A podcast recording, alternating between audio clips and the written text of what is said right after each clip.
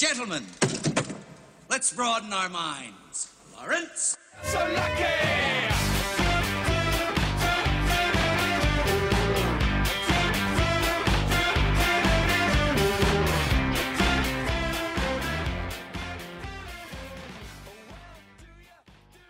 So, I gotta tell you guys about this awesome thing that I did.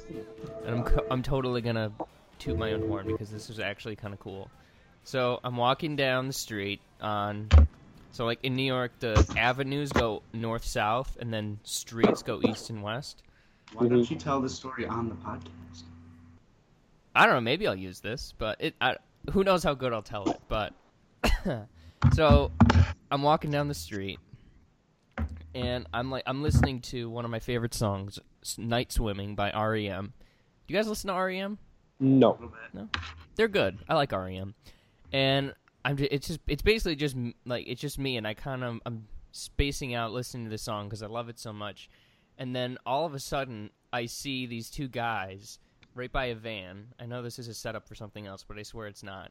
And the only thing I see is, like, they're crouched next to these, or they're standing next to these, like these tall, like, rolled-up bubble wrap, I guess? Or, like, I think they were protecting something, like a lamp or something like that. So I'm walking kind of, you know, sort of half paying attention close to him, and this guy just suddenly picks up the styrofoam thing and, like, swings it over his shoulder. So, and without missing a beat, I don't know what came over me, but without missing a beat, I just very smoothly kind of ducked underneath it perfectly and missed me completely, and then sort of just came back up. And one of the other guys kind of was seeing this whole thing, like, progress, and he thought I was going to get absolutely destroyed. And then I just, like, did this sick ninja move right underneath it, and he was, like, his mouth was open. He was so surprised. It was so cool. I felt like a badass for, like, 5 seconds. So did you almost get beat up? No. I almost got, like, accidentally hit in the face, but I, like... Someone threw stuff? Yeah, but then I, like, swooped underneath it like a badass, you know? I don't know. I felt like James Bond. That's all. Closest I've ever been to being cool. So what are we doing today? What are we doing today? Josh, what are we doing today? Tell me. I don't know. All right. I'm out of the loop. Today, we've been doing debates for the last few months, weeks, I don't know. You could even say that we're masters at it. We're master debaters, if you don't mind me saying. Oh, well, I agree. Good point. We're doing this today. Okay. How's the bottom of that barrel? It's looking good. All right. So, unlike the last, how many have we done? 3? Yeah. Okay. Unlike the last 3 debates, I will not be participating today. Instead, I will be moderating because I can't win, and I might be retiring at this point. Oh, have you won? You haven't won one? No. Oh wow! Holy shit! Well, let's see. Let's see if he. Let's see who he dislikes more now. Yeah. For the revenge section of the play. I mean, Mason's fighting an uphill battle right now, so. Oh no! You need to be objection. You need to be objective. I will. You're but not. I'm just, you're so you know, not. I will. I'm trumping this bad boy. If I lose, it's fake news, and you're rigged. I have a certain rule to make it even harder for I guess for Cody. So, good. All right. So, today we're doing a new debate today. Today's debate is between 2 villains. One of them's iconic. One of them is probably gonna be iconic at some point.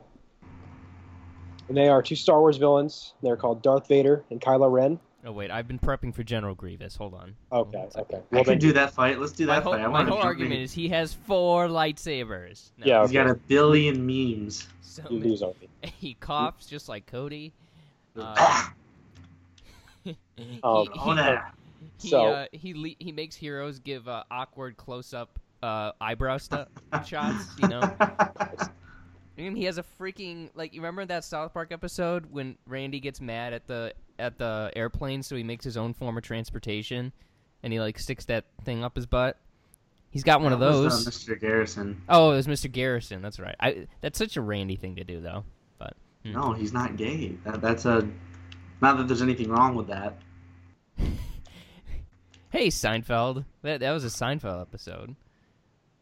Was it really? Yeah, that's one of their catchphrases. Like, there was a whole... you literally cited a whole thing of dialogue. I am George Costanza. Same. Aren't we all? But what are we debating? All right, you guys are debating two villains, Darth Vader, Kylo Ren. Cody is going to be defending Darth Vader. Oh, shit. Mason will be defending Kylo Ren. And before we get started, I have a set of rules. This is the rules that I'm providing first. Okay. It's going to be pretty much, it's going to be less like Cody's debate, more like the first one we did with Dumbledore and, what was it about? The casting of Dumbledore? Yeah. Yeah, which I totally won. Yeah, shut up. Neither of us won. Well, I won, but I still won. No. I was closer. So there's going to be one specific thing to keep in mind for this debate, and that is that this is Darth Vader in Episode 4. Oh, shit. And Kylo Ren in Episode 7. No. You know what? You open it up. Open it up. I don't care. I don't need... I'll argue against all 7 fucking movies. Bring it on. Okay, how about this? Then you get Darth Vader in all 8. Limit me to Empire. How's that? Is that fair? I don't know if that's fair. I don't care. You know what? Fuck it. Bring it. All right. You think you want that? Kylo Ren kicks ass. All right. At me, bro. Empire Strikes Back Vader versus Force Awakens Kylo Ren. Sure. Whoever wants to go first, you can make your opening case. Cody, I defer to you. It's Darth Vader. What more do I need to say? It's the thing that the entire series is based around, no matter how you look at it. This whole crazy little thing called Star Wars is all about Darth Vader. So basically what I'm saying is without Darth Vader in more than one ways, Kylo Ren wouldn't even exist to whine on screen. Mason. Okay. Fuck you. That's the 6th time I've heard that today, and just so we're clear, so you won't phase me, bro. Don't tase me, bro. Nor you can't phase me, bro. I do agree with you. I do agree with you, Cody. I at least with some of it. I think it is interesting. The relationship that Darth Vader has to the Star Wars universe, because this is ultimately a franchise about one person in particular, and that's Anakin Skywalker. However, I am a big believer in the idea of aftermath. I think it's not as interesting who somebody is and what somebody does than it is what something leads to. So let's take the atomic bomb, for instance. That was like the flashpoint, probably the most important scientifically, culturally, in terms of society thing that's ever happened, ever. In the history of the world. I'd probably agree, if not the world, then definitely the history of the 20th century. No, I definitely think the world. I think that's the only thing that's caused a blip in the universe. And the idea of the atomic bomb is that things had gotten to a point so that we're just... something dramatic had to be done, and Harry Truman made that decision. He dropped the bomb. But it's what has come afterwards, which has really been... it's really shaped... because Japan is still there. People still live in Japan. Japan hasn't gone anywhere. If anything, it has done pretty well overall since. Like, they're culturally... just really culturally, they've flourished.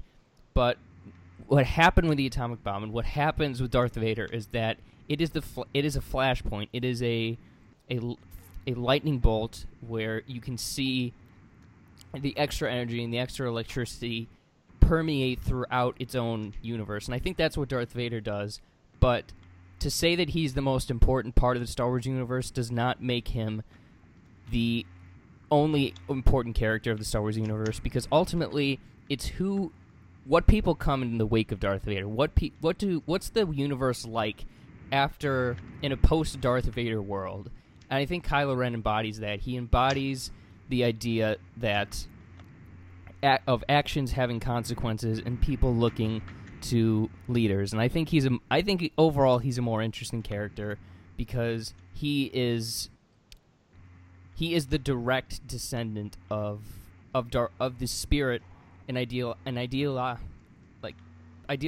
the spirit of Darth Vader and kind of what, and his stamp on the universe. And Kylo Ren has had, already had, such an immediately felt and wide-ranging stamp on the state of the universe. And I think he's a much better character. Yes.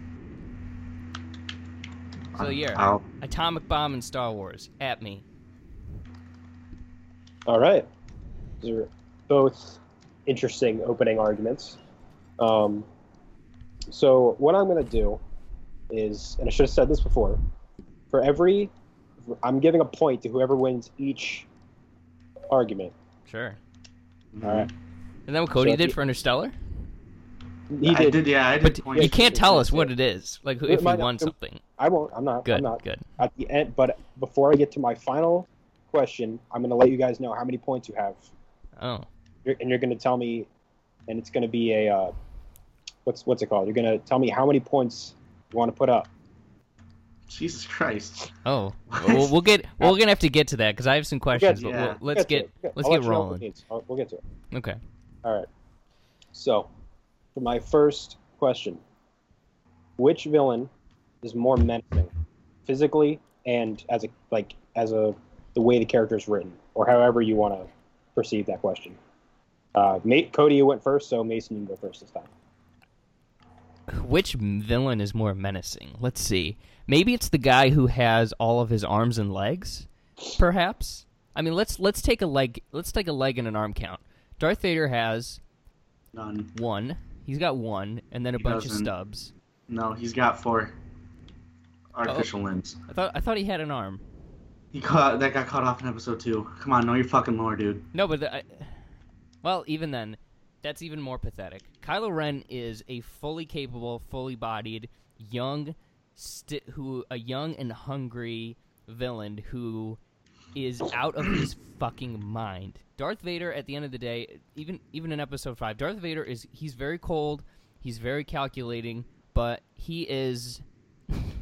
If a little bit of wiring goes wrong, if he short circuits, he's donezo. Like, you can't tell me that a villain is more imposing when they are half machine and can barely move. Like, Kylo Ren, I mean, let's just take a look at, I think, two of the most important moments for these characters is when Darth Vader is, like, in the, and, forgive me, I might be mixing up movies, but he's in like a sort of conference room and he chokes that guy. Is that episode 4 or episode 5? That's in episode 4.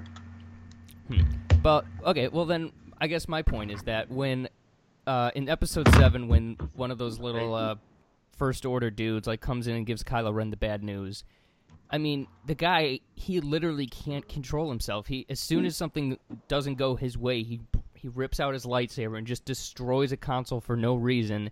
And then if I remember correctly, he chokes a guy just for giving him the bad news not because that they failed, but because of Kylo Ren's own inadequacies. And I think that is terrifying. Somebody that is so deeply insecure and emotionally unstable to be given that kind of power, that terrifies me. Like Darth Vader, at the end of the day, he is, like I said, he's cold, calculated, he's very smart, but he really can't do as much damage as Kylo Ren can. Like, Kylo Ren is, he's really scary, and, I mean, maybe I'm playing this card too early, but Kylo Ren killed his father. Darth Vader wouldn't even kill his son in episode 5. Like, he basically let him go. Like, yeah, he cut his arm off, but he let him go. He let him off easy, and he didn't even have the balls to take somebody down who he knew was going to be a threat to him. Kylo Ren, Han Solo was not a threat to him, but he killed him anyways. That's scary. That's terrifying. Kylo Ren, way more formidable villain. Is it my turn? Yes. Yep, Cody. So it sounds to me, Mason, that you're getting unpredictability and menacing mixed up. So, yeah, you can't tell what that guy's going to do, what Kylo Ren's going to do. He's scary because no one knows what he's going to do because he's unstable. I think that's not menacing at all. That's just scary. When he says menacing, it just, you want someone who's cold and calculating, who knows what they're going to do, who knows what they want to do, who knows what their objective is. Kylo Ren is just, he's winging everything he's doing. And that's a sign of, one, unpredictability, like I've said, and just, what am I trying to say? He's just, he doesn't think ahead. And you can't be menacing if you're not thinking ahead. Well, I think menacing is more of a state of being. I mean, just look back to the first scene when he walked out, when after the First Order arrived and he walked out of his ship, and the only man who would stand up to him, he struck down. And just look at the body language of some of the extras. They're terrified because it's fucking Kylo Ren. He's got the mask. He's got the voice. I mean, it's just, yeah, he's trying to be what Darth Vader is, and he's failing most of the time. He's probably heard stories about what Darth Vader did on his Star Destroyers and on the Death Star, and he's just trying to emulate that. Like the choking the guy, that was just him trying to be like Darth Vader. He goes, oh, somebody messed something up. That means I have to kill them or punish them, even if they gave me the bad news, if they don't like it. I gotta be like Darth Vader because that's what I want to do. I'm not my own character. I'm fucking trying to be Darth Vader. Well, I think that speaks more to I think is much more scary is that Darth Vader in Episode 5 is a much older man. Like, how old is he in that movie? Like 60, 50? In his 40s. He's in his 40s. Kylo Ren, I don't know movie canon, but he can't. He's got to be somewhere between. He's 29. He's what? He's 29. He's 20. Really? Okay. Didn't expect that. Okay. Well, he's 29 years old. That is a much younger man. That is a man who is deeply conflicted and has been. What's the word? Seduced by the dark side in a less dramatic way than Anakin / Darth Vader was. Darth Vader was seduced because he was desperate and he wanted to keep the ones that he loves. Kylo Ren was seduced by the dark side and by Supreme Leader Snoke just because he was susceptible and he was mentally weak. And I think it's much more menacing for somebody who is so desperately trying to cover up his flaws that he is as unpredictable and psychotic as Kylo Ren is in The Force Awakens. But here's the thing. He's not even seduced by the dark side. He's not fully entrenched in the dark side until probably after he kills Han. And even after that, I'm not ruling out he's going to turn back to the light side. Well, so he's the thing about Kylo Ren is he's trying to be seduced by the dark side, but he's failing at it. No, I think at the end of Episode 7, he gives himself away completely. I think that I think that's the point of no return for him. I don't think he's going to come back from that. That's wildly debatable. Darth Vader killed hundreds of people too, including his best friend, so nobody's too far gone to come back. Well, his best friend, I don't think he killed his best friend. His best friend gave himself up. So he's trying to kill him, though. Yeah, maybe. But so I'm still just stuck to Episode 5, right? Yeah. Yeah. I could kill your entire fucking argument with Rogue One right now. I mean, I kind of just mentioned it. If Mason's okay with it. No, we've set the parameters of the argument. Are you sure? Are you sure now? Well, I offered. You said no. You wanted to keep the Episode 5. I'm okay to go back on my word. I'm not that. I'll say if I can use. I'll use other movies if you want me to. Well, even if you want to take the Rogue One scene into consideration, that is a very that's an enclosed space where Darth Vader really doesn't have to show off his physicality. Like, yeah, absolutely. That scene has a sense of it is menacing in a way, but it's basically there's not even an urgency to it. Like, he knows what he has to get, and he still can only lumber along and get where he needs to go. Like, if Kylo Ren was there, you really think that Kylo Ren as 29 years old in his prime, pissed off as all hell that he's been thwarted by the rebels, wouldn't get immediately to the little thumb drive thingy and get it, and in the process take a bunch of dudes out with his crossguard lightsaber? Well, the only problem with that is that Kylo Ren would have taken about 40 minutes to think about what Darth Vader would have done to them. No, he would. Yes, he would have. He would have, as soon as he knew the situation was dire, just like at the end of Episode 7, when he sees Ray and Finn, and after Chewie shoots him and he goes after them, he was on the scene. He was ready to go, and he was ruthless. Just like he would have been much more ruthless if he were in that ending scene in Rogue One. All right, guys, we still got more, so let's wrap this up quick. Yeah, I'm done. I'm good. Okay. Cody, anything else to say? Okay. Yeah. All right. Good moderating. Uh-huh. So the next question. Of the two characters, which one would you say is more compelling and relatable? I think you could probably just say, how is your character more compelling and relatable? Well, Cody, go ahead. Compelling and relatable. I mean, they're both... Unfortunately, they do follow very similar arcs and have very similar problems that they're associating with themselves with. People do stupid things for the ones they love. That's why Darth Vader's a lot... He's very relatable in that sense, is that... He's making these decisions based on the fact that I might be able to save my wife, which, personally, I've never been married, in case you were wondering.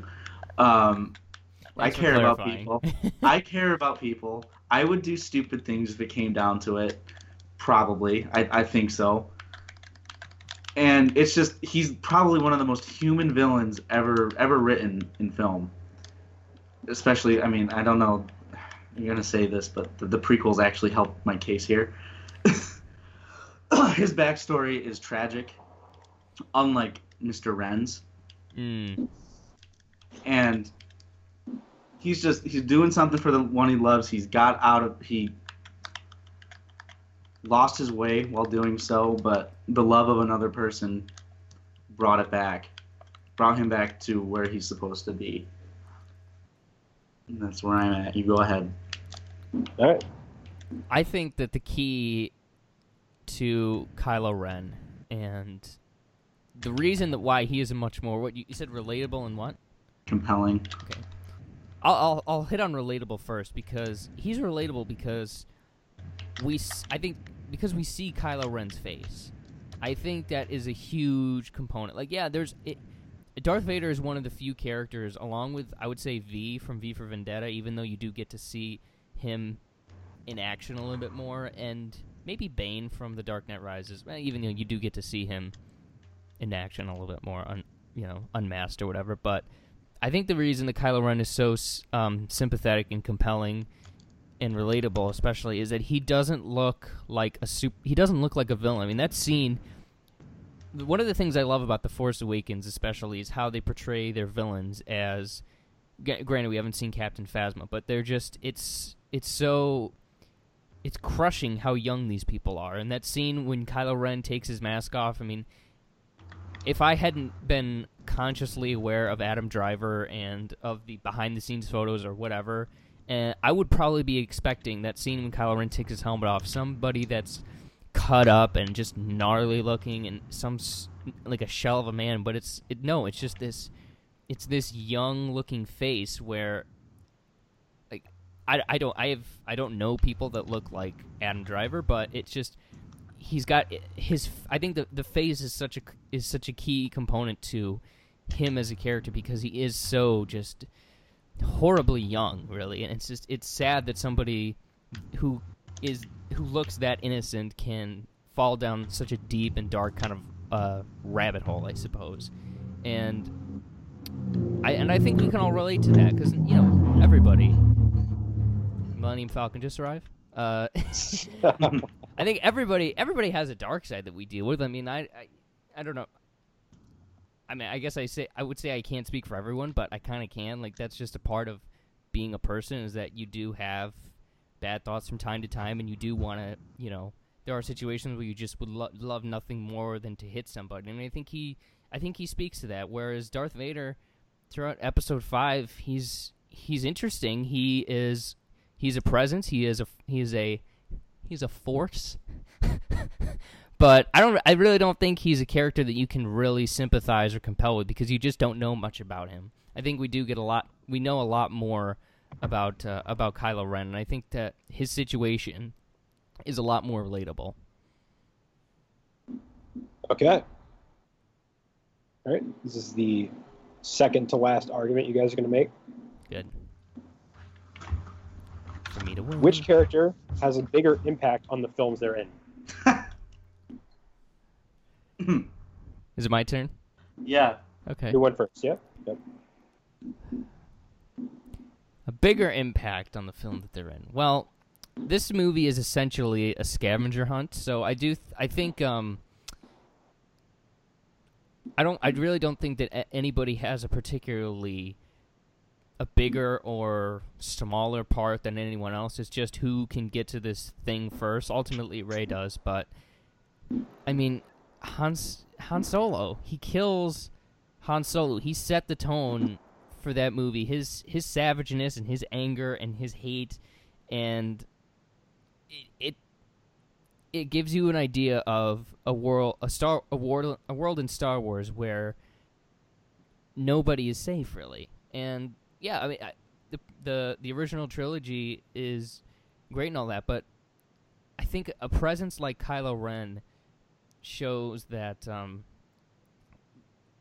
that there really is no boundaries for what can happen. And I think him especially kind of gives you an idea of the actual mortal peril that they're in, and it's a much darker, and it's a much more tense vision, and I think you can only get to that kind of a state of being of The Force Awakens if you have a villain who is as in your face and forceful as Kylo Ren is. All right. Teddy? So I'd like you to refer back to Mason's opening argument, and not only does my character have a bigger impact on the movie he's in than any other character in that entire movie, in the entire series, he's got more of an impact than Kylo Ren does on his own movie. None of these movies happened without Darth Vader. The fact that he started off as such a little villain in A New Hope and became the actual focal point of the entire series is incredible to me. But I'm just my whole point, nothing happens. Nothing in this entire franchise happens without Darth Vader. And go whatever movie you want to talk about, Darth Vader's fingerprints are all over it. Be him Anakin Skywalker, Darth Vader, or you see, I'm going to go ahead and disagree with you on that one, because I think the key to the story of Star Wars and the story of Darth Vader, I think it's Obi-Wan. I don't think you can... I mean, Obi-Wan, at the end of the day, is the guy who found Anakin Skywalker. He's the guy who guided and failed Anakin Skywalker. Like, yeah, it's... I see it as... what I think back is, what if you took Obi-Wan Kenobi out of his life, would Anakin Skywalker have ever amounted to anything, really? Or would he still be putzing around on Tatooine? Or it was Tatooine, right? Yeah. Would he still be putzing around on Tatooine, living in enslavement with his mom and building robots? Like, it's not like Darth Vader, or it's not like Anakin Skywalker just sort of burst out of the scene and said, "I'm evil." It was this movie. I think that the story really comes down to Obi-Wan and his influence over Darth Vader, and like I said, how he failed him. It's that's the tragedy that permeates throughout this entire series. It's the tragedy of teachers and their students, and loving somebody so much and caring for somebody so much that you don't even do what's right for them.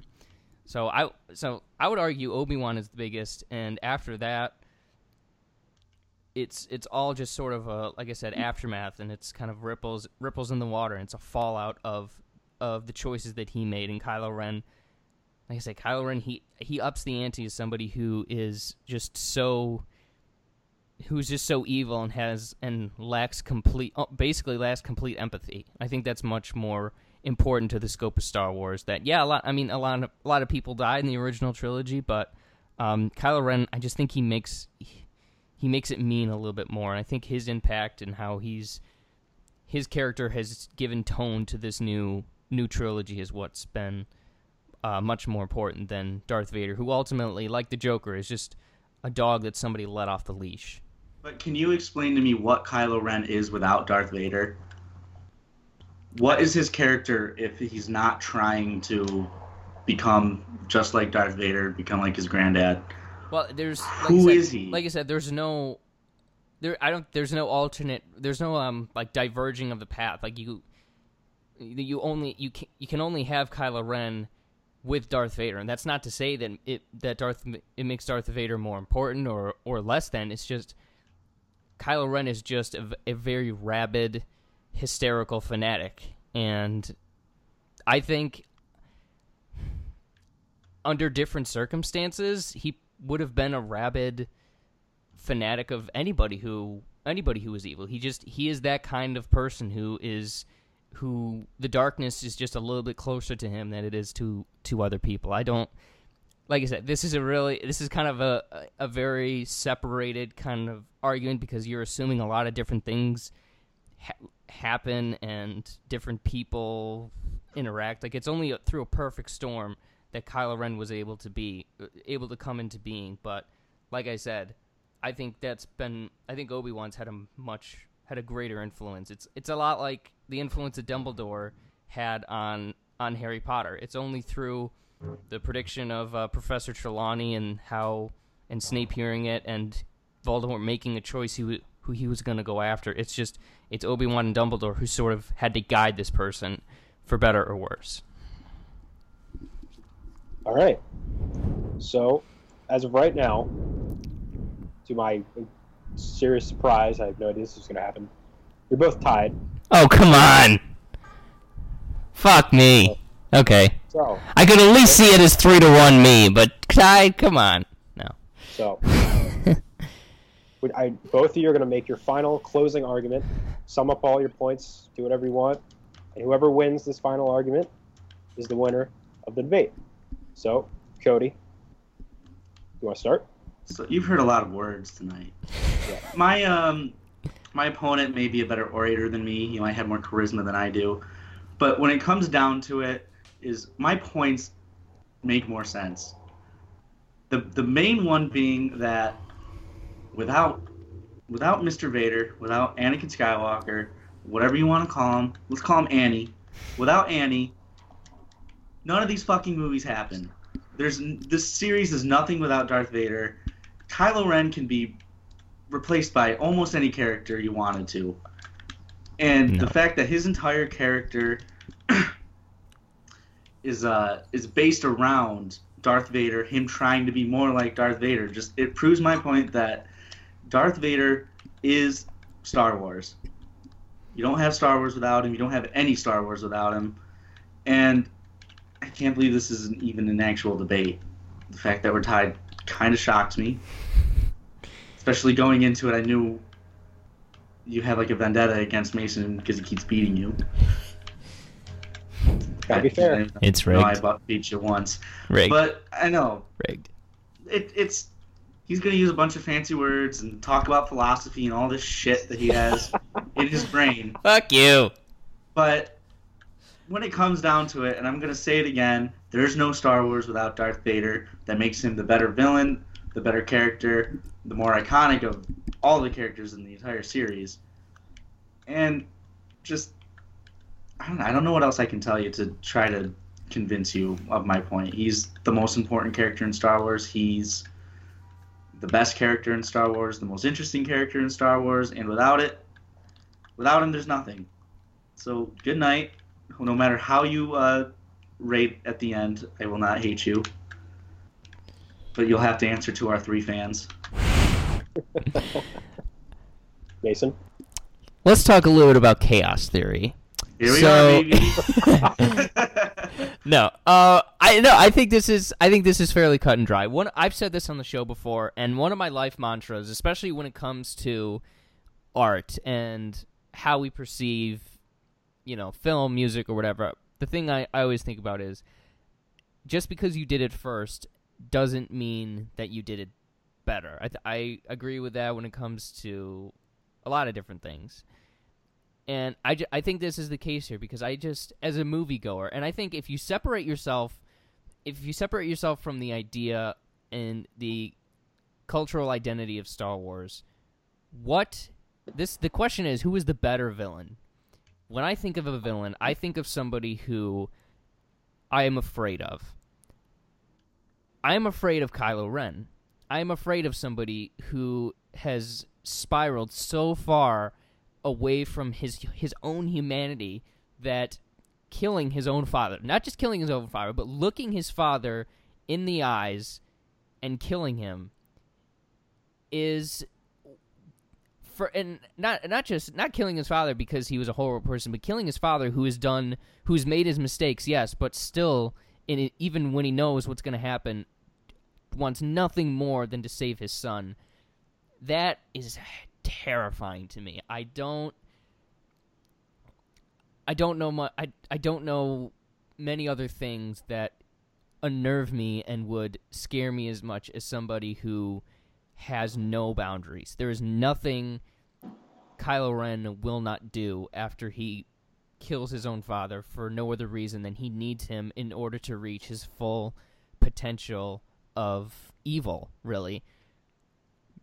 He's got him. I think he has many more layers to him, and if you want to make the argument that there's no Star Wars without Darth Vader, I can't refute that because that's how the movie was written.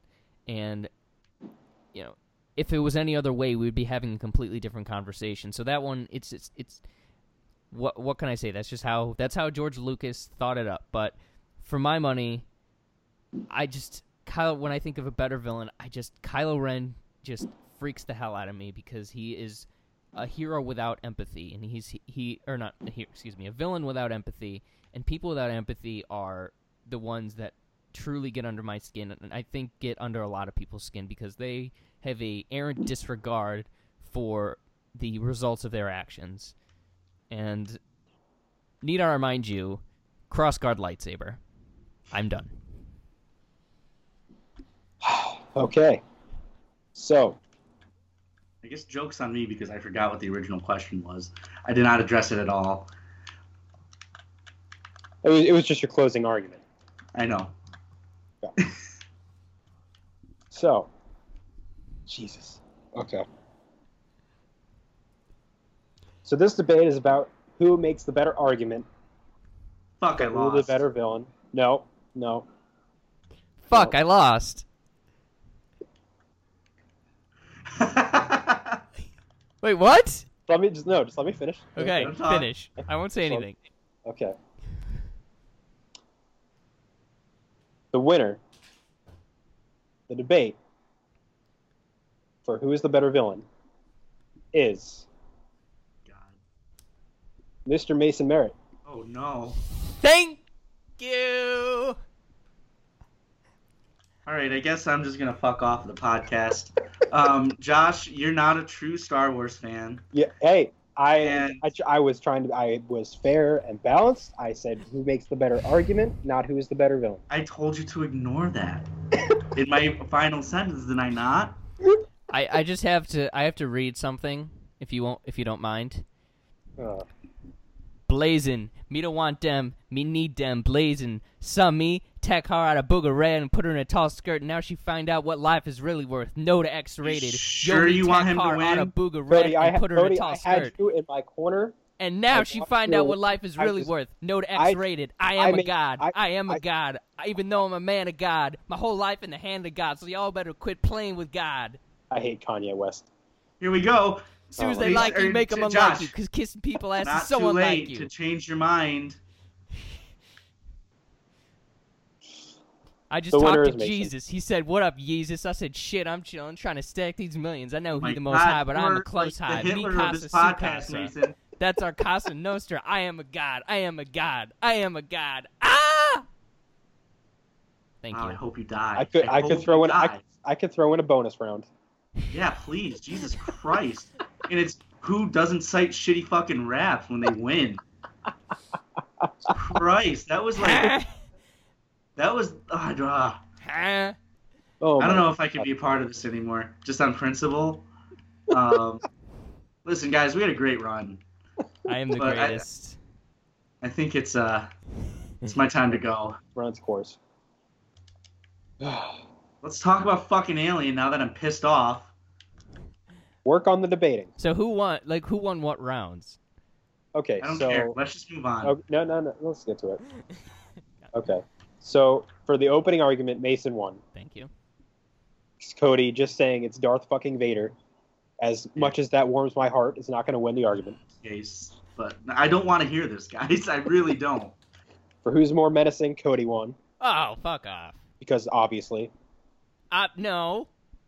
What? Yeah. Okay, fine. I did. That was a weak one for me. Okay. For Who's More Compelling and Relatable, Mason. Thank you. And for who has a bigger impact, it was Cody. Yeah, that was a tough one for me to circumvent. I'll be honest. I was struggling. And the last one, I was literally struggling down to the second I said it. So. Why though? I made the case. I made the well-rounded case. I'm the man. Do you want me, guys? Do you want me to do the Kanye again? If you do it again, I will leave and never come back. I want you to die. That's the thing. You make me want you to not be alive anymore. I have that effect on people, I'm told. Yeah, you're doing a great job. Jesus Christ. When I was baptized, it killed me a little to give you the win. I'm just letting you know. My heart hurts. I earned it. Like it's physically heavy. No, you earned it. I just hate it. But thanks, Mason, guys. I hope you're ready. I hope I'm never going to be objective again. I'll take on anyone at any time. You can give me 5 minutes notice, and I'll go to fucking town. Let's boogie. Just for the record, Darth Vader's leaps and bounds better than Kylo Ren will ever be as a villain. I'm just a shitty fucking debater, is what he's saying. Uh-huh. No, I don't. Oh. See, I don't think so. I believe in my heart of hearts that Kylo Ren is a better villain. I think he's awesome. Because Darth Vader's a bitch. Let's just get this out of the way. Kylo Ren's a bigger bitch. What are you talking about? I'm sorry, but Kylo Ren. Darth Vader's kind of. He's undercut by how shitty Anakin Skywalker is. He really is. Like if it doesn't matter. If there was a strong, if the prequels are made like well, then yeah, Darth Vader's obviously the best one. But they weren't. They were made so poorly. He's ultimately just super weak. Like I don't know. I have problems with Darth Vader. Like, yeah, he's cool. He passes the eyeball test, but not much to him. I won. No. No. I need a fucking beer. Hold on. I'm not kidding. That's funny. Cody's going to come back with a vengeance on the next one. Bring it. I'll let you. You can both debate me at once. I don't care. Jesus Christ. I am a god. No, you're not. Even though I'm a man of God. Y'all I hate the hand of God. That song doomed Assassin's Creed. Yeah, that's it. Yep. That's the thing that set Assassin's Creed back several years. That's what happens when you put Kanye West in. I'm so bummed about that. He should have done so much better. He made Macbeth. Macbeth kicks ass. All right. Yeah. Let's go. Let's talk about whatever we're talking about. Cody, you want to talk about Alien? I don't know, because I don't know about you, Mason. You're probably just going to tell me how Alien Resurrection is the best Alien movie in the series right now, and I don't know if I can take that. You know Alien's one of my favorite movies, so it's fine. I do, but I read your review for Alien Resurrection. It was so funny. We'll get to that, but let's talk about Alien first. Cody, get us started. Chat about Alien is the best movie ever made. Let's just get that out here. We're going to say it. Josh is going to say that Aliens is better than Alien, and it's not. Dick. He's pure and simple. Sorry, Josh. I may or may not be mad at you right now, but I do believe that 100% that Alien is one of the best movies ever made, the Citizen Kane of thriller films, and will never not be my favorite movie. See, for a while, you basically said, "Oh, it's kind of a tie between Alien and Empire Strikes Back." It is a tie, but Alien edges out a little bit more. Yeah. No, this is a movie I've talked about a lot, too. I mean, I gave my whole spiel about my cat, and I struggled to watch it the first time around because I was scared about the cat. I didn't want anything bad to happen to the cat. But once I gotten through it, and spoiler alert, Jonesy's fine. That makes it, baby. He makes it. The only one I cared about. Ripley, give or take. How's Jonesy do? How's he fare? But when I watched this, I was like, oh, that was pretty good. 8 out of 10. Second time I watched it, I was like, wow, that was really fun. 9 out of 10. Last time I watched it, I was like, holy fucking balls. I'm going to kill myself because I'm never going to see anything this good ever again. And it's in my top 10 right now. It's like towards the bottom end of my top 10 of all time. So it's shooting up the rankings. And no idea how high it's going to get. I don't think I'll ever be able to call it my favorite movie, but it's my favorite science fiction film for, like, pretty easily. I mean... TBH, it's between this and Interstellar, and I just think this is so much more cool and so much more fun. But yeah, no, Alien is just, it is, it's a perfect movie. It really is. I don't think anybody. Maybe this is a debate. Is Alien a perfect movie? Yes or no? Yes. I don't think anybody could really convince me otherwise. I'm happy to hear it. I'd like to listen to somebody at least try, but for my money's worth, nothing beats it. Nothing. Is that our next debate? No, I don't. I think that one will be too cut. I will not be able to objectively think that Alien is anything but a perfect film. And yeah, so that's basically my main idea is Alien's a perfect movie, whether you like it or not. Josh, poop on the party, rain on this parade, dank on this meme. It's really, really good. I really like it. Say the P word. A lot. It's not. Say it. I mean. Say it. There's nothing wrong with it. Say it. Say it. Out loud. No, it's not. I'm not saying it because it's not. Why isn't it perfect? It is. What's wrong with it? It's a very well-made movie. I really like it. I think the acting is great. I think it's tense. It's well-directed. I think the practical effects and the xenomorph is used really well. I think it has some really scary moments, even though it's a little dated in terms of the horror aspect of it, just to me. Oh, come on. It's the thing that made everything else. But it's still scary. It's not the dated thing. It is the thing that dates it. It's the first of its kind. It's like saying the Beatles are dated. Like, yeah, no shit. They made music. They made the best music. I'm just saying. It's his turn to talk. I'm also biased because I hate things being dated. It's just a personal thing. Some things are dated. No, they're not. It doesn't make it bad. It's just, they have no choice but to be dated. It happened at a time in the past. Of course it's dated. There are movies that came out like 30, 40 years ago that aren't dated. Yes, they are. Because they have John Travolta at 20 years old in them. Like that's not what... Never mind. Okay, anyway. It's good. I really like it. I'm not the biggest Ridley Scott fan in the world. I have some issues with some of his movies. I don't know, for some reason he just doesn't do it for me all that much. How do you feel about The Martian? That's the real question. I love The Martian. That's my favorite of his movies. That's the wrong thing to say. Alien is the best movie he's ever made. I'm a counselor guy myself. But I still have a bunch to see. You know, there was a movie he made Hannibal, which I really liked, and apparently most people hate that movie. That was the Hannibal Buress biopic, right? Oh, sorry. It's not as good as Silence of the Lambs, but it's still pretty good. No, it's good. It's a good movie, but. Yeah, I think he's a good, talented director, even though he's not one of my favorites. There's something about him that just doesn't grab me. So all I'm hearing is that you hate Alien. Oh my God. You hate Darth Vader, and you hate fun. That's all I'm hearing right now. Exactly. How does it make you feel, Cody? Bad. Yeah. Yeah, I never had a rival until now. It's a very good movie. I like it a lot. I almost love it. I own it on Blu-ray. Okay, but what we don't understand is why don't you love it? Like, is there a specific reason? Is there a scene? Is there anything? Say this, I like it more every time I watch it. Maybe at some point I will love it. No, but why don't you now? I don't know. Like, I had an excuse. I had a stake in the game because of my cat. That's not an excuse. That's totally an excuse. That's a dumb excuse. Okay, so if you watched... So, let me tell you. You loved... and could completely hone in and focus on I Am Legend the first time you saw it, even though they killed the dog? Yeah. Liar. You're sorry, liar. I know, but come on. Nobody watched that movie with just... I had to pause it for about 10 minutes and go, See, that's what I'm saying. I at least stuck through it. Okay, but... To be fair, that was more tragic than any cat death will ever be, so... You're disgusting. I know. Egyptians praise their cats, and you love the Prince of Egypt, so I feel like that means you love the Egyptians. The bad guys in that movie. No. They're always the bad guys. They're just being jerks.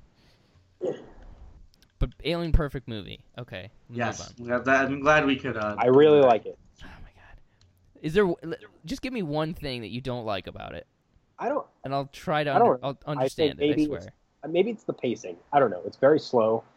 Which used to bother me, but doesn't really bother me anymore. The pacing's perfect. H.R. Geiger's vision, the xenomorph, the chest bursting scene, great scenes. My favorite is on the director's cut or I don't know if it's, I can't remember where it is, but when, so like in the movie, in the theatrical film, like when people get grabbed by the alien, they just kind of disappear, like whatever, they're somewhere getting eaten. But on like the director's cut, they show them like in these cocoons, and the guy's getting like, turned "Hey, into aliens, it's fucked up. Could you kill me, please?" And she's that's where the "kill me" thing comes from. Kill me, yeah. Fun, which is set up for a very funny Family Guy cutaway, if you've ever seen it. Like that scene just, that scene freaks me out, because that's like kind of my biggest fear. Which, like, I don't know. Like, I don't know how you people don't. I don't know how, if you like sci-fi, like if you don't like sci-fi, then obviously you're not gonna like this movie. But for anybody who at least enjoys some sci-fi, I've never understood how this isn't somebody's like one of their favorite movies of all time. It just it's that good. It's that sci-fi. Good. Sci-fi and horror are my two favorite genres. This is a sci-fi horror movie. It baffles me too, but it's just how I feel. That's your emotions are wrong. I'm sorry. They really are. Probably. Like this is what we had this conversation a while ago. You didn't really care for my argument of it, but I don't. I think some movies are better than others. I just do. Like there is in the top 10 and top and bottom 10% of like sort of like the Dark Knights and the let's see, Planet of the Apes remakes or the Happening remakes. Oh, like they're in that 10%. Relax some. Are you saying that it's good? The Mark Wahlberg I'm saying is like the ones like if we just as a society we've kind of agreed that sucks. Yes, okay. But like so bottom 10% and top 10%, I do think there's a disparity. Everything in the middle is complete like whatever. It has its good and it has its bad. It exists. But Alien is just it's like at the 99th percentile. It's in that little cusp of these are some of the greatest, most important, best movies ever made. And I've never been able to put myself, ever since I've fallen head over heels for it, I've never been able to put myself in the headspace of like, it's good, you know, it's 8 out of 10, you know, it's a fun watch. It's like, no, this is a masterpiece in every sense of the word. This is why masterpiece is a word. It's because they needed to use it to describe things like Alien. Like, that's why. That and Octung Baby by U2. Masterpiece, those two. All right. It's like when somebody says Franklin Delano Roosevelt wasn't the best president. It's like, of course. Well, hold on. There are a lot of people who say that, like, and they're all Republicans. He's better than Lincoln, obviously, because Lincoln didn't even make it through a second term, let alone a fourth. I mean, Lincoln also freed slaves, so yeah. FDR had polio, and he was an awesome president. So but that has nothing to. I don't know. We're talking about different things right now. Yeah, no, I'm a lunatic. I'm a fanatic. But again, you're losing your message. Yeah. Long story short, Alien, one of the best movies ever. I love it. Love it. Love it. Love it. Talk about it at length. All night. I could go. This is one of those things where, like, really, no words can, or does this movie? No words deserve this movie. It's above it. It's just. It's so good. I love it. And the poster, probably my favorite poster of all time. I will say it's a great poster. I made one of the best posters. It's ever. Just so simple. Alien, hatching egg, let's fucking go. Like, what's going to happen? I don't know. Man. We'll figure that out when we get there. Yeah. I'll say this movie also has one of the best trailers ever made, too. So, haven't seen it. Yeah. It's literally the same thing as the Prometheus trailer with the letters. So basically like the opening title sequence. Okay, yeah. No, well, it's like, that. You know how... Yeah. Yeah, I like how they do the whole, like, what's this? And it's like, oh, it's a word. What word? Alien. Cool. Let's go. The art design, the set design, like, when they land on the planet and, like, there's, like, it's dusty and fuck, man. It's so good. Do you have a favorite scene, Cody?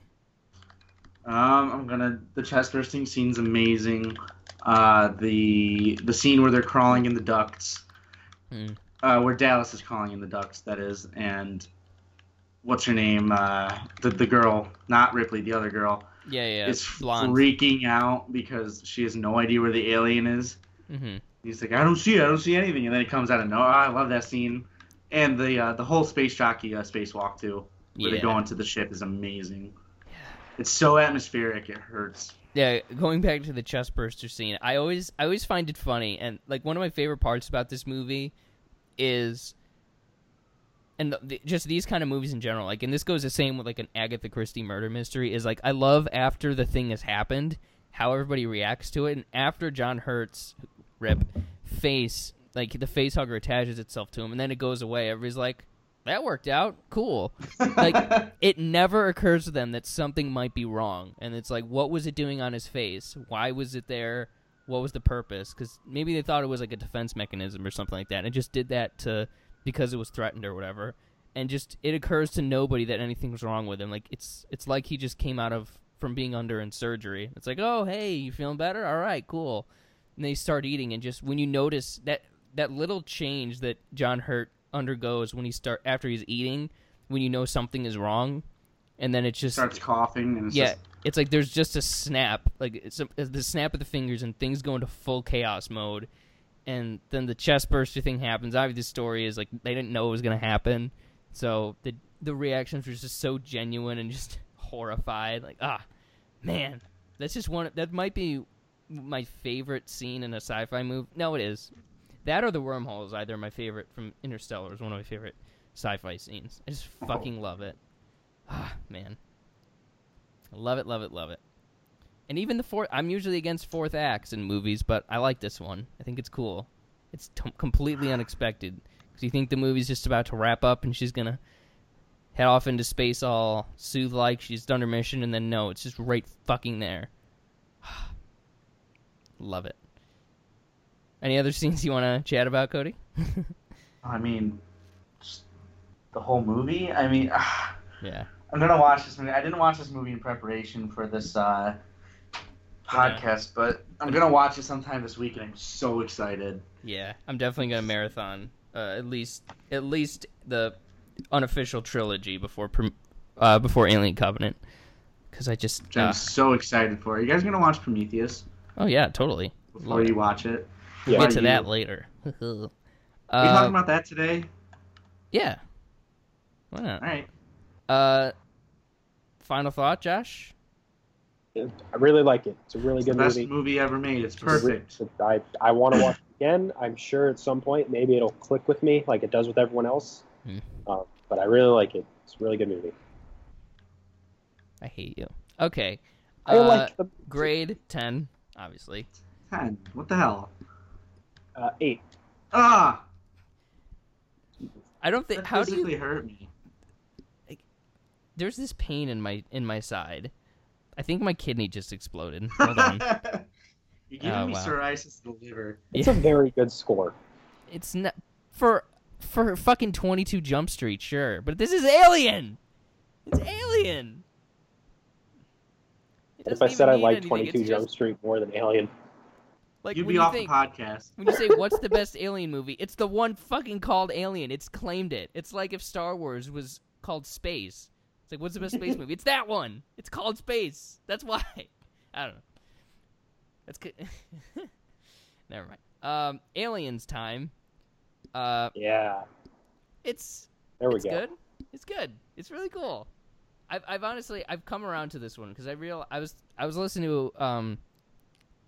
to something the other day, and they were talking about Aliens, and they're like, the reason that this movie's so great is because you can't just make a sequel to Alien and just do it over again, like just do that again. And I was like, oh, like you had like basically the idea is that you had to do something different with it. You had to like basically you had to change genres at some point. And I do, looking back, I regret saying it's just a dumb action movie because that's the logical and I think that's the smart place to take this movie. I haven't watched it in a while. I'm looking forward to revisiting it again because I do remember thoroughly enjoying it and thinking it was a pretty kick-ass movie, but like I said, in terms of filmmaking and just like everything I said about Alien, it's just I don't think anything in Aliens kind of encroaches their territory. Like they've got it mapped out that it does all these things as good as a movie can. Like Aliens, like I said, look forward to checking it out again, but it just doesn't quite get there. It's close, but not hasn't quite no cigar. Yeah, close but no cigar. I don't smoke, but yeah, sure. Cody, Aliens. So, I mean, as hostile as I just got about this movie, I need to let it be known that Aliens is another one of my favorite movies. This movie's amazing. It's by far the best James Cameron movie ever made. I will argue that to my death because I haven't seen Terminator 2 all the way. And Avatar's a piece of shit. Yeah. So. Yeah. Woo. So it's a good movie. It's really, really great. I want to watch it again too. I love Ripley in this. I love Hicks. Bill Paxton, rest in peace. This is probably my favorite role of his ever. Not Twister? No. Not Twister, no. Okay. But what if it was a Twister but with xenomorphs? Xenomorph. Oh my god. Twister. It'd be like the best movie ever. It'd be Alienado. This is probably the best action movie ever made. I'm gonna say it. This franchise had, I don't know about that. I don't actually. Like, I could say that, but like action movie is just such a broad term. I say that, but then I realized that Predator exists. Yeah, Predator's pretty cool. James Cameron did make the best action movie, but it's not this movie. So Terminator 2 is not a real movie. Gotcha. Boom. What does that even mean? I don't know. I haven't seen it, so I've got nothing. I love this movie. Wait.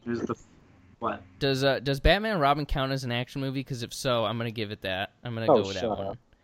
Ice to meet you. Don't be so cold, Josh. Chill. No. I hate you. What killed the dinosaurs? I hate you. Can anybody tell me what killed the dinosaurs? But the Ice Age didn't even do it. Yeah. That's the thing. No, it's Ice Age Continental Drift. Thanks. Josh, Aliens, you love it. Aliens is an awesome movie. We all love it. I love this movie. I like it a lot. I like it as much as Josh likes Alien. But I freely admit that I need to see it again. Yeah, I love this movie, and I'm a much bigger fan of James Cameron than I am of Ridley Scott. I think he's one of the best filmmakers to ever live. I don't care what anybody says about him. I think Avatar is a very good movie. Do you realize half of his filmography is going to be Avatar movies? Yeah, I don't like that at all. He's not going to suck. He's not going to live past those movies. I guarantee it. He's not going to die. He's only 62. At least they would just stop making those movies. I don't know. I'd rather him do something else. But you know what? Like, literally, when it's all said and done, he's going to spend like $1.25 to like $1.75 billion to make those movies, and that might be lowballing it. I'm telling you right now, it's going to be way more than that.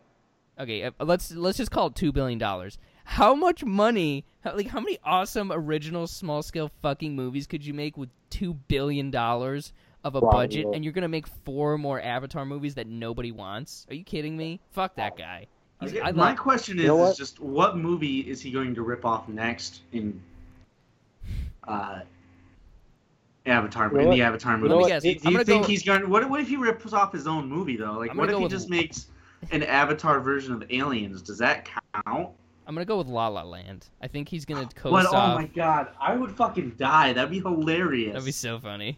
You know what? He spent, 11 years now writing these movies? Die. If he spent 11 years writing 4 movies, I'm sure one of them's going to be good.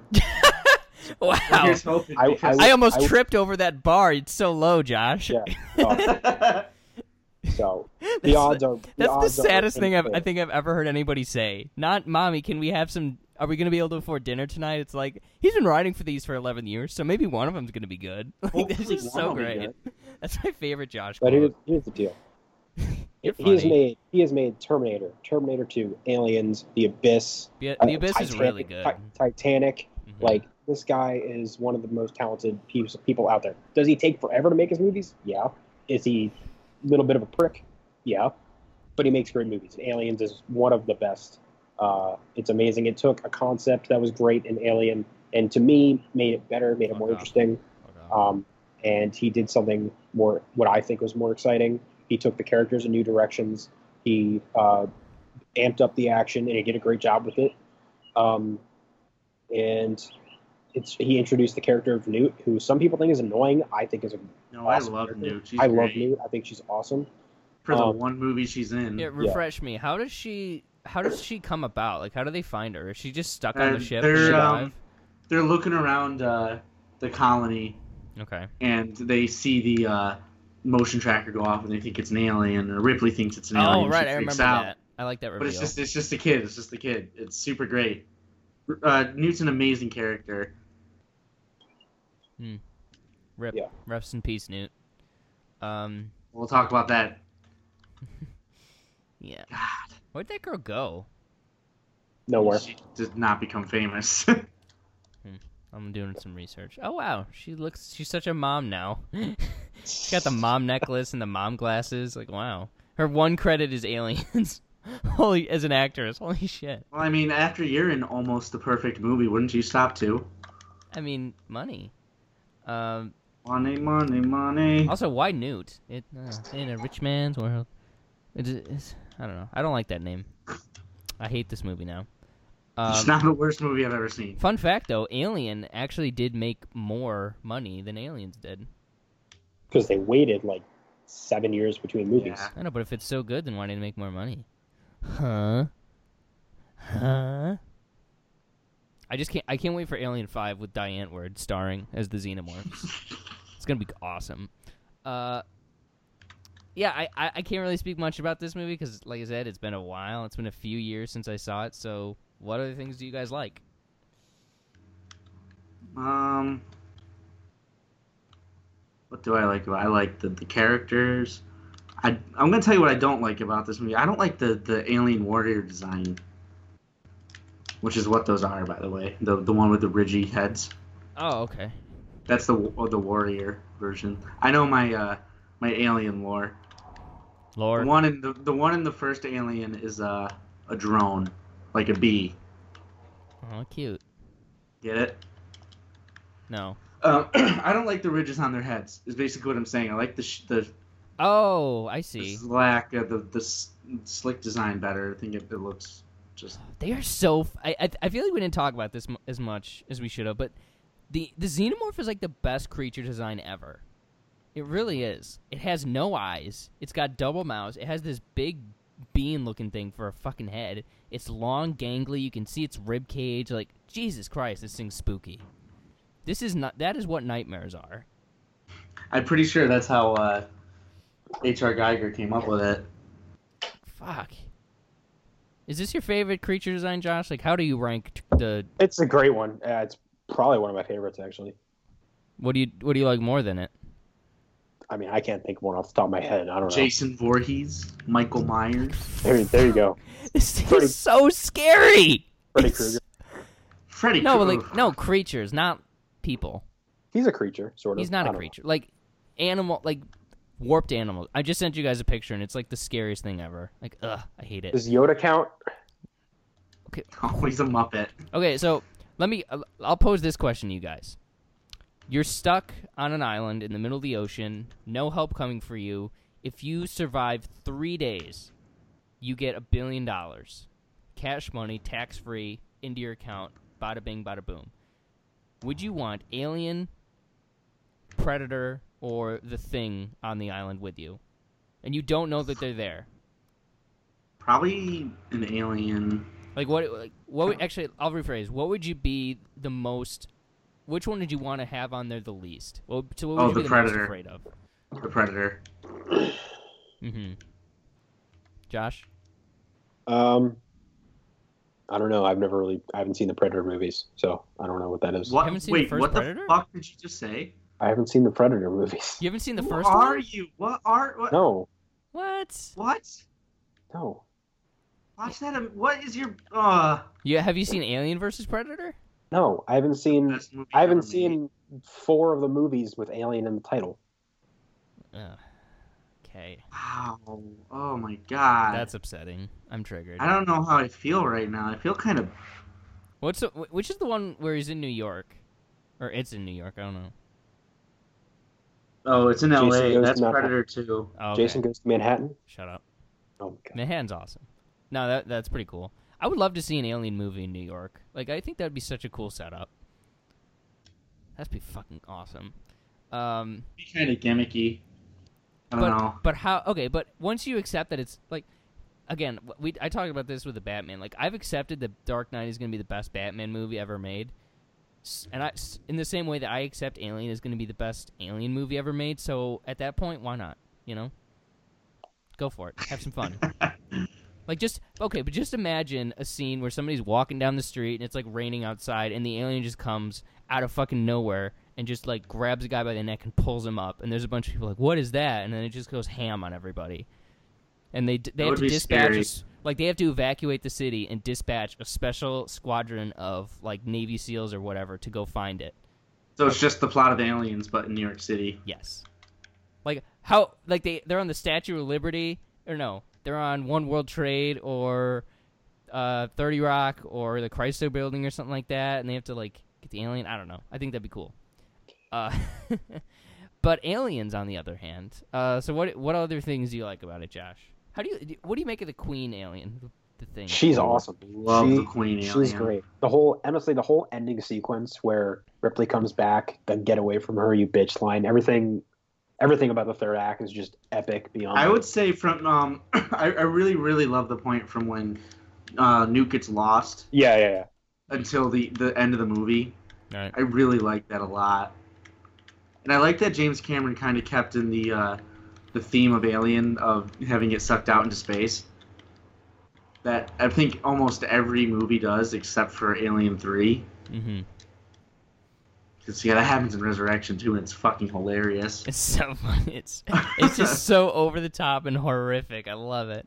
But actually, one thing I really liked about this is, I mean, obviously the alien has to have some kind of, like the xenomorph especially, has to have some kind of basis in biology, I guess. Like, even the Predator, it's based off of, like, a, you know, it's kind of like a hybrid between a person and a tiger, kind of. Or like a spider or whatever. I really like how it seems like they drew the xenomorphs a lot from, like, bumblebees, like how they have the queen bee, and it's like they make a hive, and how everybody serves the queen. Like, that's just really cool. I'm glad it wasn't just like a bigger, stronger, meaner, like, man alien, I guess. How it's just this. It's just very. It's primal. And it's just kind of cool to me that how they have the queen alien who nobody dares cross, but is, like, the creator of life. And it's just one of those things about the animal kingdom where, like, animals, they don't know why they do certain things. It's just what they do, and I like bringing that to the xenomorphs especially. I think it's really, really cool. So Queen gets top marks from me. And also the supporting cast of Aliens is really, really strong. I still like the I still think that the Alien supporting cast with John Hurt and all those guys, I think it's much more genuine and realistically written kind of group and reactions to it, but and Aliens is much more written in the vein of an action movie, like how tough guys with guns would do, but I don't know, I think there's something cooler about just normal mechanics or whatever and not soldiers reacting to something like the xenomorph. Yeah. But it's cool. For what it is, it's cool. But maybe it might have been fun if you're going to carry on. If you're going to make a sequel to Alien, maybe keep them at unwilling heroes, like people who have to defend themselves and don't really have much training. Like, oh, we only have these guns just for protocol. We don't know how to use them, and that's kind of through the discovery. So that's one of the things I don't care as much for with Aliens. So... Unless they are. Are they trained soldiers or are they just people? Am I forgetting? They're aliens? Yeah. They're Marines. Oh, okay, cool. Never mind. Yeah, like I said, it's been a while, so I don't know. What do you think about that, Josh? Am I crazy? I mean, I wouldn't argue with you, but I don't agree. Yeah. Okay. There's something about the average Joe rising to the occasion that I think is good, is pretty cool. Because is it cooler to see a Marine take down a xenomorph, or is it cool to see a guy who doesn't have ballistics training take down a xenomorph? Yeah, I gotcha. Yeah, I don't know, it's just a little thing. Predator kind of goes against that because they're all like fucking out of their minds. Oh my god, when are we doing our Predator retrospective? Because Josh, you need to watch all of those movies. We can do it when the new Predator comes out next year. Yeah, let's do that. Final thoughts on Aliens, Cody? Also a great movie. Not it just short of Alien. Yeah. It's a great movie. I agree. It's amazing. Josh? Love it. I don't know if I'd say it's one of my favorite movies, but it's one of my favorite sequels, and it's fantastic. So how does it pair up with Batman Forever, roughly? Oh, my fucking God. What? I am a god, even though I'm a man of God. No, I'm sorry. Great. No. See what you did. Great, Josh. 9 out of 10. Really? Yeah. Huh. Cody? You can give it also a 9.5. I'll go a 9. I like it. I like it a lot. Maybe I'll bump up a little bit next time I see it. So who here has seen Alien 3? I have. Josh, you haven't? I have not. All right. Well, can we do this? I'm just going to take out my headphones. You guys can talk about the next two movies, and then you can text me when we get to Prometheus. Oh, okay, yeah, then bail. Okay. So that scene when the alien goes back in time was cool. Oh, yeah, and he fought George Washington with his fists. That'd be so... Revolutionary War with the xenomorphs. Oh, it was so good. George Washington slicing the head off of a xenomorph with his sword on the Delaware River. Oh my god! Oh my god! In the boat, like it was such great, just revisionist history. Like not even revisionist; it's just alternate actually. But I really, really enjoyed it. There's just like, I mean, I'm sure Josh would like to partake in this conversation, but we might as well. You could drop the alien into so many different situations. Just for shits and giggles, and it would be so much fun. It would be so awesome. Like, man. Imagine just an idea where instead of Hitler, the Allies are fighting oh my gosh. At the alien queen. At the Battle of the Bulge, the United States Army, the British Army, and the whoever was else fighting in that, they game plan, they're like the Nazis are over there. And both sides converge, and what do they find? A bunch of fucking xenomorphs. So they have to band together and work together to stop the xenomorphs and save their skins, so they can fight. So they can go on to fighting each other. Crying, fucking crying. I need this movie. Xenomorphs are just the coolest thing ever, and you can put them in so many different situations. You find somebody with limitations, and then throw some xenomorphs at them and see how they do. It's just such a so great. But Alien 3, like, I'll be honest with you, I like the next Alien 3 and Resurrection just because they're alien movies. And like I said, I just love the idea of the xenomorph. And I like this outer space, industrial, gritty kind of setting. I know that Alien Resurrection especially is bad. I'm fully aware of that. But I just don't really care. I like it for the same reasons I like Batman and Robin. It's just, it is so gleefully subpar that I can't help but enjoy it. Well, I'll go on record saying I like Alien 3. I like that movie a lot. Yeah. I like that it abandoned James Cameron's idea of an action movie, went back to its roots. Yeah. And it's a David Fincher movie, if you didn't know that. No, it's not a good one, no. But it's his first one, I'm pretty sure. Yeah. But, like... I don't know. Yeah, his next movie was Fight Club, so I guess that kind of... those sort of bled into each other a little bit, because Fight Club is garbage. And, well, relax, buddy. I don't know. Oh, no, his next movie was 7. What am I saying? Oh, he made... Fight Club was his 4th movie. That's weird. Was it really? Yeah. Huh. Well, yeah, I like it. I like the dog alien. I think that's super cool. It's a good idea. Mm-hmm. And you know how I like lore. It builds the world to... show that not only humans can become alien hosts. Yeah. Or the dog. It depends on the version you watch. Did you watch the theatrical or the director's cut? I watched this theatrical. Well, then the director's cut, it's an ox instead of a dog. I thought it was the assembly cut, because Fincher didn't want anything to do with it. That's probably what I meant. I don't know. It's all the same shit to me. Yeah. I do think it is obviously, it's subpar. Like, it's well below. Yeah, it's not... Aliens. It's not Alien, but... Yeah, but I think that's actually, it's not a bad movie.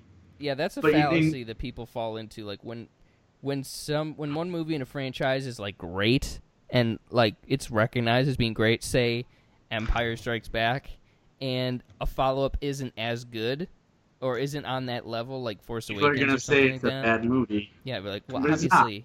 It's just not as...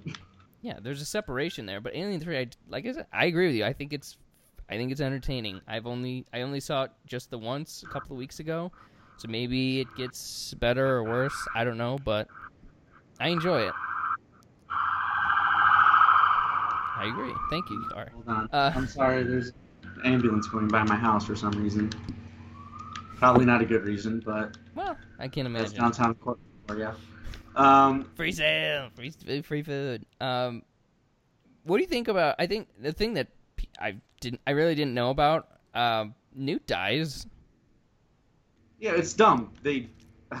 That's the one thing I really don't like about these movies is that they introduce two really, really great characters in Aliens and then just fucking kill them the second they get there before the movie even starts. Right. But, I mean, I don't know any other franchise that has done that, really. That's kind of ballsy, but... It's super ballsy, but it didn't work out in their favor this time. No, it was probably done for the wrong reasons. I can afford the actors. Yeah, or they're just like, well, we want to do something different. Because, like, I don't think that people should criticize a movie, be like, oh, well, or either criticize a movie or give it leniency because of studio interference. Like, I don't think that matters. It matters. The movie matters. It's how good is the movie. So I really don't care that Fincher got a bunch of, like, his vision didn't come to fruition and the studio was meddling and blah, blah, blah. I really don't care. I judged on the movie. I think the movie's fine. Enjoyed it. I don't know if I'm ever going to rewatch it, but it exists, and it doesn't really offend me. Alien Resurrection, on the other hand, or I'll give it a grade. That movie's a 7 for me. Yeah, I'll go 6. Alien 3's. It's okay. Now, Alien Resurrection, on the other hand, the movie's actual garbage. 1997 was not a good year for movies. Mm. Can we agree for that? Well, I think, didn't Toy Story 2 come out then? I thought it was Toy Story. I thought it came out in 1999. No, I think you're right. Yeah, I always get that mixed up. And so the highest grossing movie of 1997 was Titanic. But the second highest was Jurassic Park, The Lost World. The best movie ever made, you mean? Tomorrow Never Dies was that year, too. Is that one of the good ones? Wow, it is so refreshing to look at a highest grossing films list and have not all of them be sequels. Like, As Good As It Gets is the 6th highest grossing movie of that year, and it finished with $1 million underneath Air Force One. Wow. That's something else. So, yeah, Alien Resurrection, the acting's bad, the story's bad, the special effects are actually really, really good. Yeah. Well, what else do I got for you? The monster design, for the most part, is pretty cool. That scene where she goes and sees all of her dead clones is actually really, really cool. Yeah, practical effects are fucking good. I love it. But then at the same time, you have the... So, the idea behind Alien Resurrection is that Ripley dies in the end of 3. Mm-hmm. And they use her DNA that they had for some reason to bring her back to life. Wait, I have your DNA. Is that weird? No. Oh, okay. I get you want a clone for the podcast, I understand. No, well, that and other things. Other reasons, I mean, we also are just... You think I'm going to do my own laundry? You kidding me? Yeah, look at that. Whoa, God, where was I? Oh, they bring her back to life, but what is she? There's 6 others that... Go wrong. Didn't quite make it. Mm-hmm. And... Just, it's kind of gross. It's a really cool scene. There's a bunch of human-alien hybrids. Yeah, but in the end, they come up with one... I forgot to mention that. It's my second favorite kill me scene from the series, by the way. Kill me. Yeah. In Alien 3, Ripley is impregnated with a chestburster. That's the Queen chestburster. So they bring her back to life so they can get the Queen out of her chest and start weaponizing the aliens or whatever the bullshit reason is. Probably where I was going. Oh. So that alien Queen also has some human DNA in it and gives birth to an abomination. Oh, we're in Resurrection already? Oh, damn. Yeah, I'm not talking about Alien 3. Oh, I get confused. They kind of run together, but... No, the scene when the baby's born is kind of awesome, though. It is. It's super cool, but the thing is disgusting. Oh, yeah, it's so gross. But it causes a reaction Like, it's not... You can't look at that and be passive about it, you know? Like, you're either disgusted or just fascinated that something like that could exist, basically. It's like, wow, what a society. No, people criticize that part of it a lot. Like, they're like, oh, the stupid half xenomorph baby thing, fuck it. It's stupid. I think it's kind of cool. Like, it's so... It is the so idea. The idea is cool, but they could have done it better. They could have made something... See, I think that idea, and I hope... I'm worried that Alien Covenant's going to do this. I think... Well, I know it's going to do it a little bit, kind of, but I'm not sure. I just think the idea, it's like, of course you're going to want to blend, like, oh, what if we morph the xenomorph and the human? I think that's kind of dumb, but I do like what they did with this. I like how weird it is, and it's just, as soon as it's born, it turns on its mother and kills her. Oh, instantly. And then, but it recognizes, it, like, even though it's a little bit of both, it still recognizes Ripley as its mother.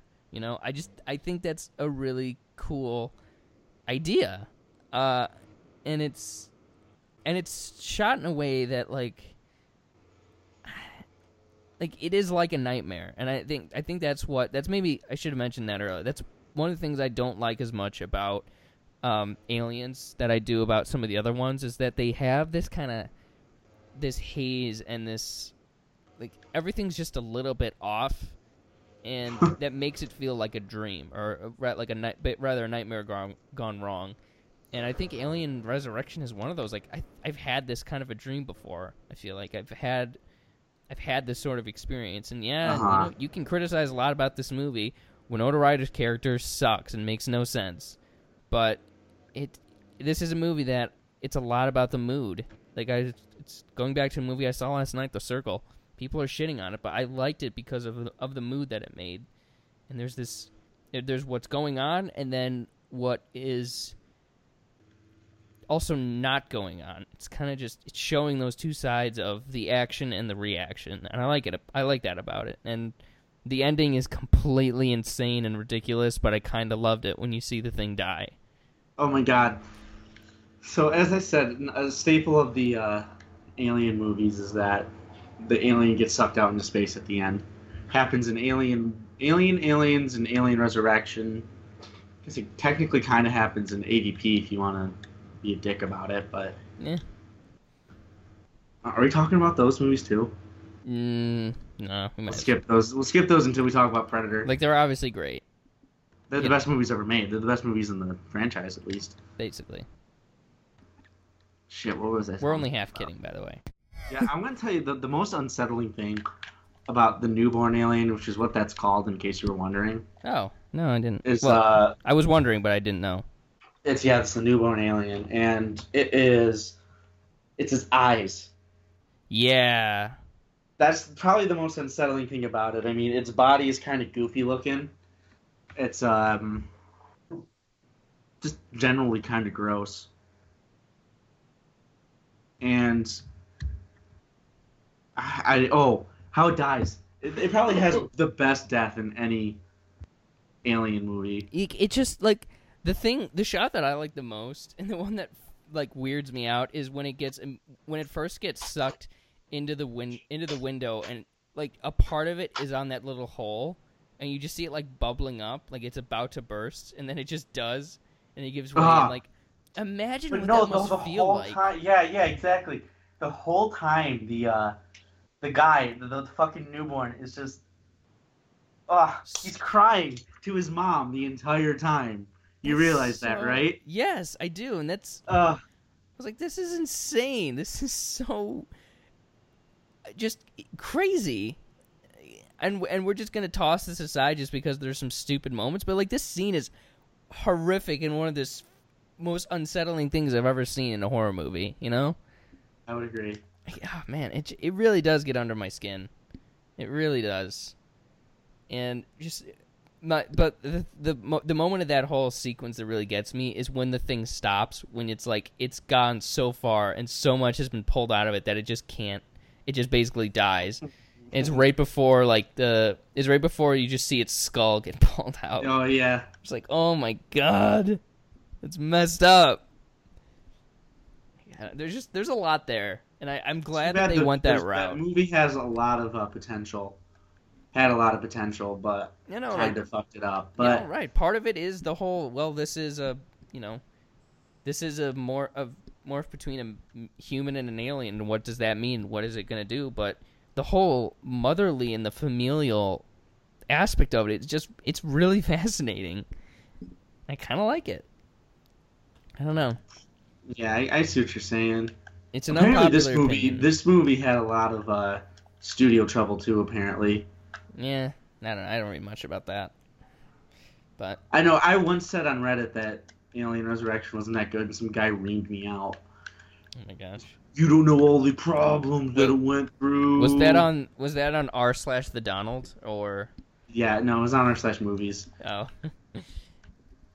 I don't go to that cancer spot on r/TheDonald. It's fascinating. I'm not a ride or die of this movie. Like, I don't really feel like if somebody wants to be like, you're stupid for liking this and it sucks, I'll be like, okay, sure, you have a point, but whatever.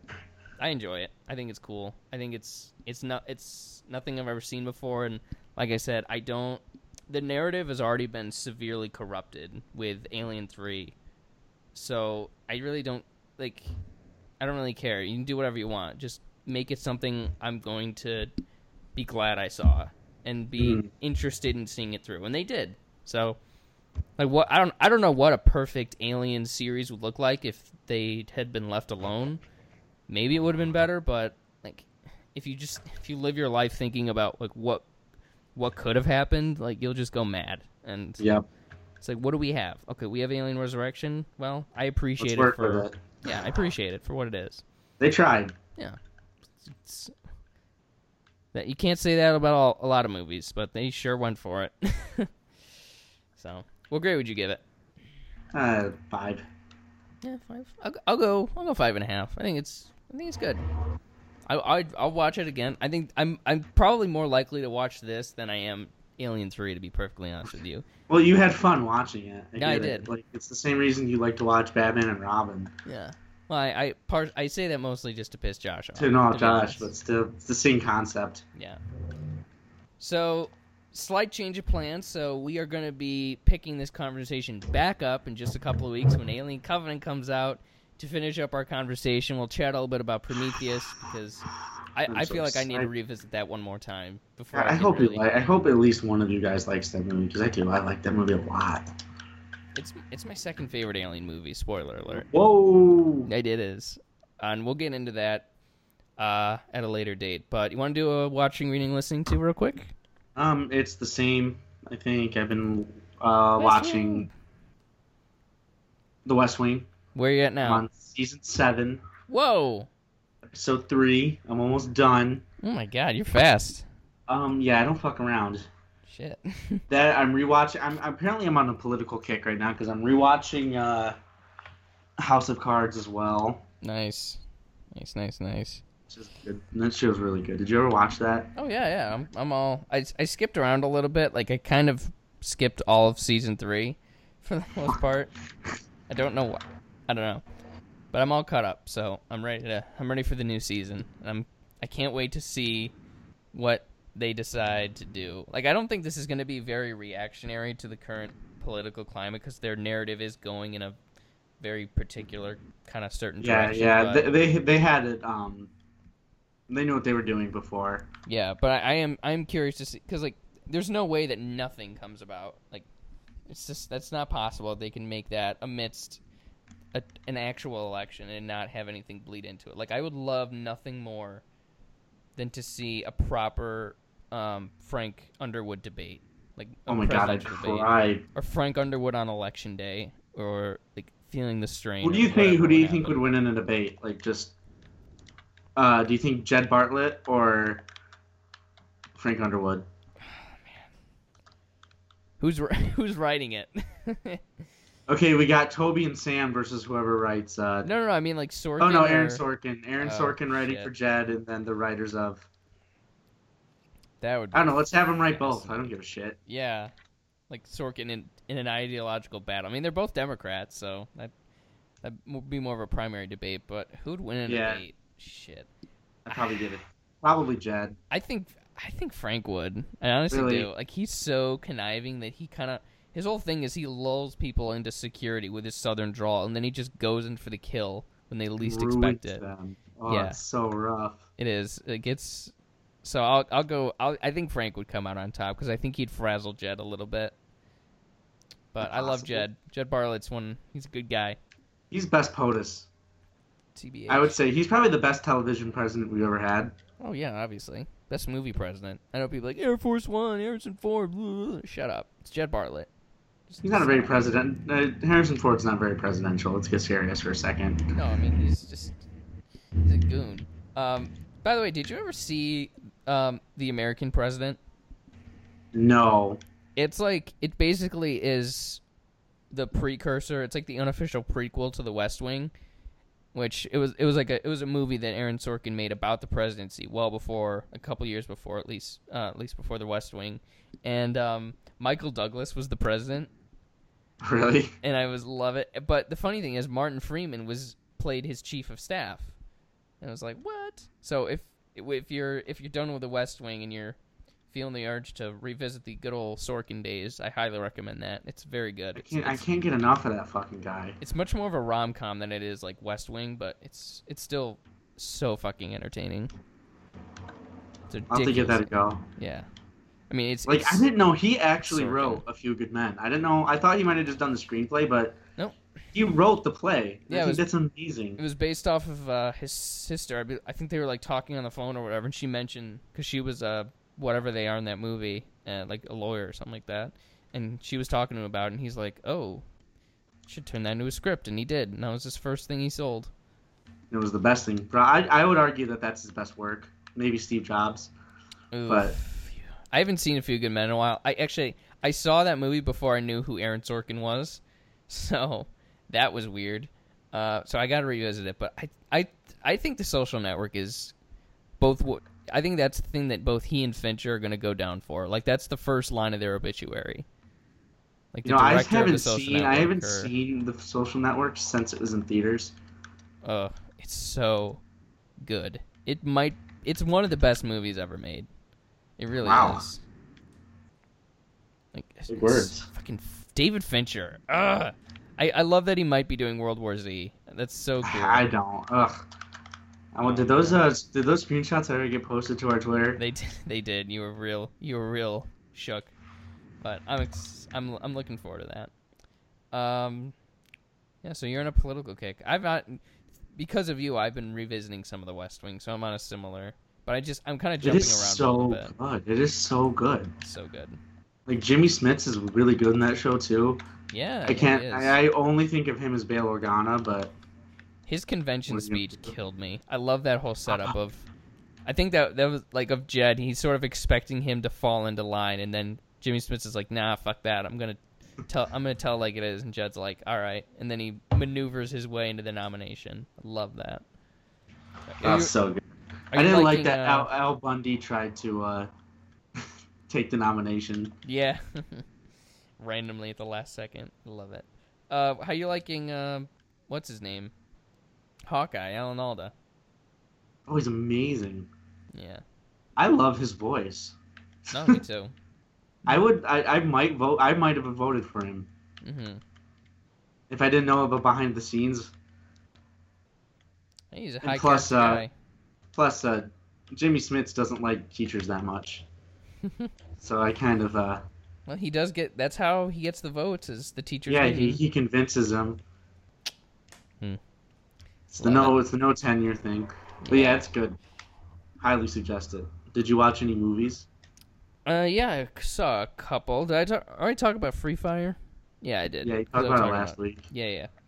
I guess the thing I'm talking about a little bit is The Circle. So it's real good. Liked it.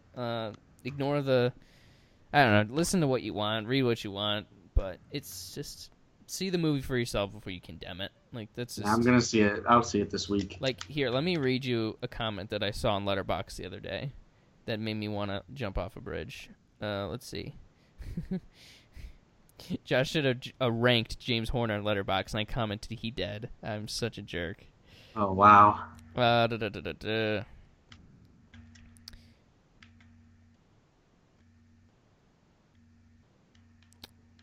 Shit.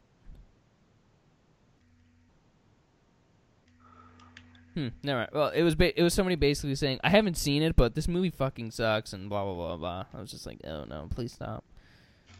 You hurt me. Yeah. You hurt me emotionally. Yeah. Whatever. I can't believe you've done this. I don't know. There's so many things about, like, online movie people that I hate. I hate them so much. They're the worst. They care so much about people's ratings. Like, if you ever want to... If you want to entertain yourself, look at David Ehrlich's reviews, especially for superhero movies, and people like, but you gave blah, blah, blah a 4 out of 5, and he's like, if it helps you sleep at night and all that stuff, it's great. He's so salty. But I saw The Circle, really dug it. Other than that, I don't know, I've been watching a lot of Family Guy. It's like, yeah, it's calming. I watch it at night sometimes when I go to bed. And yeah, keeping a pretty low profile. So yeah. Next week, Guardians in the Galaxy. Doo-doo-doo. Yeah. And I have been saved. They released the soundtrack, like the set list for the soundtrack. And I don't know what it is yet. I haven't seen it. I know some of the songs, and it's just really good. I've been humming Fox on the Run ever since it was in the first trailer, so I know he's gonna hit it out of the park. Who knows what the movie will bring, but at least the soundtrack's going to be dope as hell. So, yes. Let's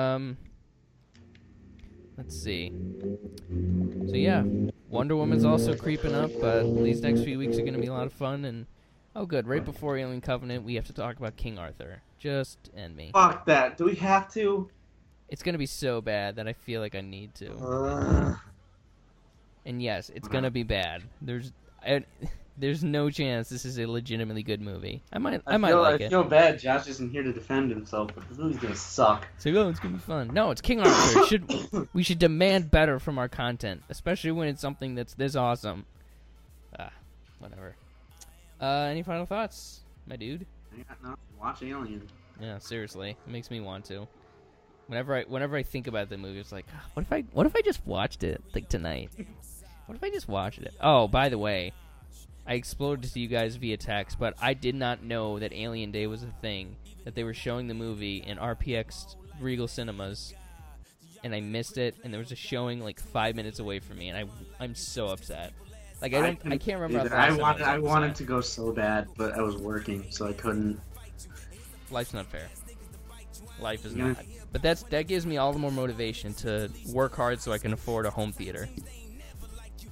I don't know. All right. That just makes me want to get a job where I can not work on Tuesday night or Thursday nights. Yeah, that's true.